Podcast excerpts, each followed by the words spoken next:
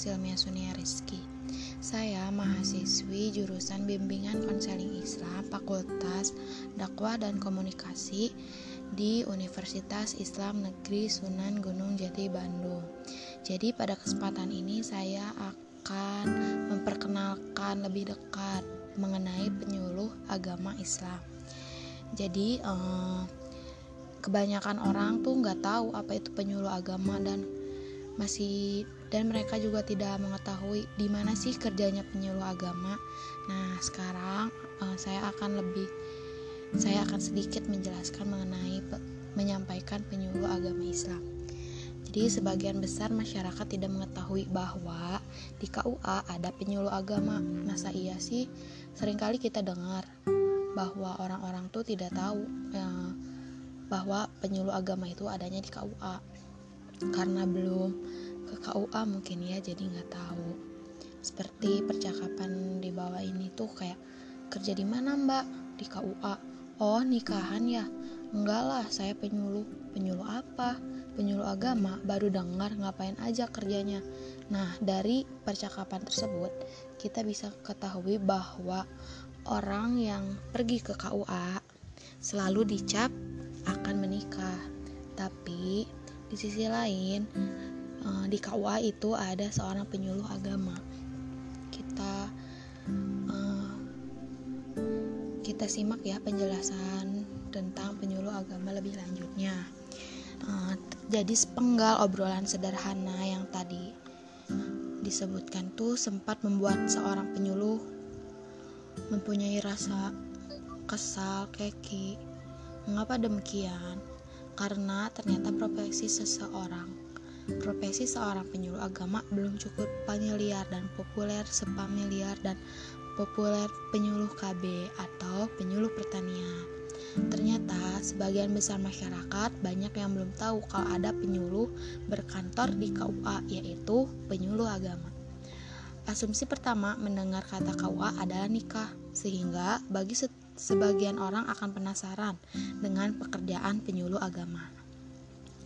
Jadi, penyuluh agama adalah seorang yang diberi tugas, tanggung jawab, dan wewenang oleh pemerintah untuk melaksanakan bimbingan keagamaan, penyuluhan pembangunan melalui bahasa agama kepada kelompok sasaran. Penyuluh merupakan unjuk tombak Kementerian Agama dalam pelaksanaan tugas membimbing umat dan mengembangkan visi misi Kementerian Agama yaitu terwujudnya masyarakat Indonesia yang taat beragama, rukun, cerdas dan sejahtera. Nah, dari pengertian di, uh, yang tadi saya sampaikan udah jelaskan apa itu penyuluh agama. Nah, penyuluh agama tuh dalam hal ini agama Islam terdiri dari penyuluh agama Islam PNS dan non PNS. Eh, PNS dan honorer yang bisa yang sering kita tahu gitu. Penyuluh agama Islam PNS inilah yang menduduki jabatan fungsional tertentu sebagaimana penghulu atau penjabat fungsional lainnya. Dengan demikian, penyuluh ini dikenal dengan sebutan penyuluh agama Islam fungsional. Nah, setelah itu, penyuluh agama adalah seorang pegawai lapangan yang terjun langsung ke masyarakat. Tugas pokok dan fungsi penyuluh agama fungsional sebagian sebagaimana diatur dalam keputusan Menteri Agama Republik Indonesia nomor 516 tahun 2003 bersifat informatif, edukatif, konsultatif, dan advokatif. Karena fungsionalnya itulah mereka berkantor di kantor urusan agama atau yang sering disebut KUA pada tiap-tiap kecamatan sehingga mereka bisa berkoordinasi dan bersinergi bersinergi dengan kepala KUA dan serta staf dinas maupun instansi terkait dalam melaksanakan tugasnya membimbing dan mendampingi masyarakat. Dalam melaksanakan tugasnya, penyuluh agama harus mempersiapkan diri sebaik-baiknya memiliki wawasan keagamaan dan kebangsaan yang memadai dalam rangka membangun kehidupan masyarakat yang agamis, nasionalis, beriman, bertakwa, berakhlakul karimah, serta berbudi pekerti yang luhur. Penyuluh agama dituntut untuk aktif, kreatif, dan inovatif. Penyuluh agama juga harus memiliki kelompok binaan, baik rintisan awal dengan membentuk kelompok binaan maupun bergabung, bersinergi, dan berinovasi dengan kelompok binaan yang sudah ada. Jadi bisa membentuk awal yang baru ataupun melanjutkan eh, kelompok binaan yang ada.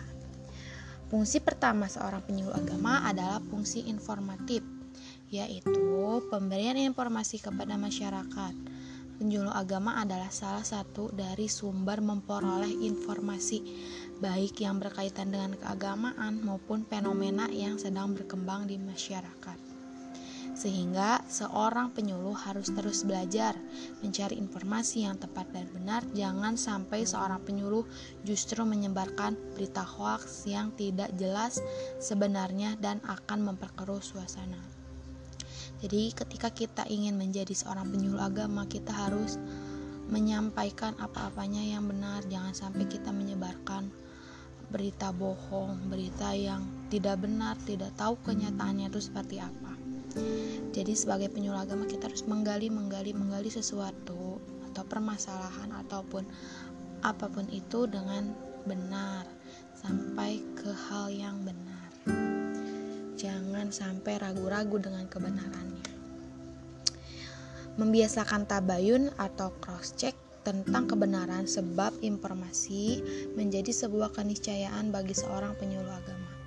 Selain melalui ceramah, informasi bisa disampaikan melalui media cetak dengan membiasakan menulis maupun media elektronik seperti radio dan televisi atau yang kekinian melalui media online seperti menulis di blog maupun di sosial media lainnya seperti yang sering kita lihat sekarang di Instagram, YouTube, Twitter banyak hal yang uh, menyampaikan tentang keagamaan-keagamaan. Terus, fungsi yang kedua seorang penyuluh adalah fungsi edukatif, yaitu pendidik masyarakat. Penyuluh agama memang identik dengan sebutan mubalik atau dai, seorang juru dakwah. Namun sebenarnya penyuluh berbeda dengan mubalik atau dai pada umumnya. Sebagaimana mubalik dan dai, kemampuan ceramahnya adalah sebuah keniscayaan bagi seorang penyuluh. Namun, penyuluh tidak hanya dituntut untuk ceramah, penyuluh agama harus mampu menggerakkan, memberdayakan masyarakat untuk bangkit menjadi lebih baik mencakup spiritualnya maupun ekonominya. Sehingga penyuluh agama sebenarnya adalah seorang motivator sekaligus pendamping masyarakat untuk berdaya melalui sinergi dengan berbagai pihak yang relevan dengan program yang dijalankan. Terus ada fungsi yang ketiga yaitu penyuluh agama adalah fungsi konsultatif yaitu itu sebagai tempat berkonsultasi khususnya permasalahan agama maupun yang lainnya. Penyuluh agama adalah seorang konselor yang dituntut mampu menjadi pendengar yang baik bagi klien dan diharapkan mampu memberikan solusi bagi berbagai permasalahan yang dihadapi masyarakat.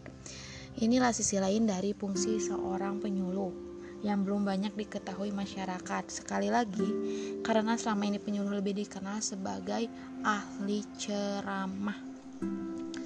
Fungsi keempat yaitu atau yang terakhir, penyuluh agama seba, uh, memiliki fungsi advokatif yaitu kemampuan memberikan perlindungan hukum kepada masyarakat.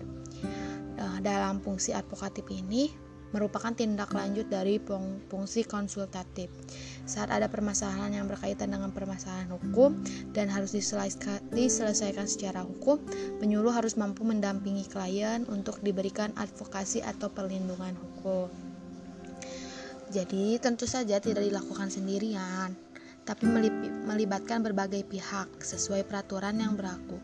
Sebagai contoh dalam menyelesaikan kasus kekerasan dalam rumah tangga atau KDRT, bisa bersinergi dengan lembaga swadaya masyarakat, lembaga advokasi, rumah sakit, kepolisian dan pihak lain yang terkait.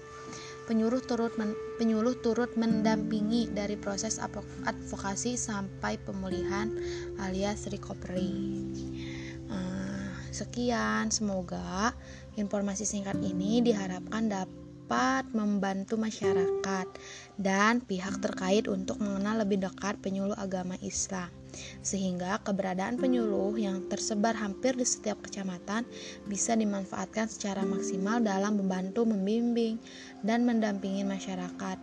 Silakan bersinergi, bergerak bersama mewujudkan masyarakat yang adil dan makmur, bermartabat dan berakhlak karimah dengan kemajuan negara kesatuan Republik Indonesia. Uh, sekian ya yang bisa saya sampaikan. Semoga bisa bermanfaat untuk kalian semua yang mendengarkan. Terima kasih, sampai jumpa lagi.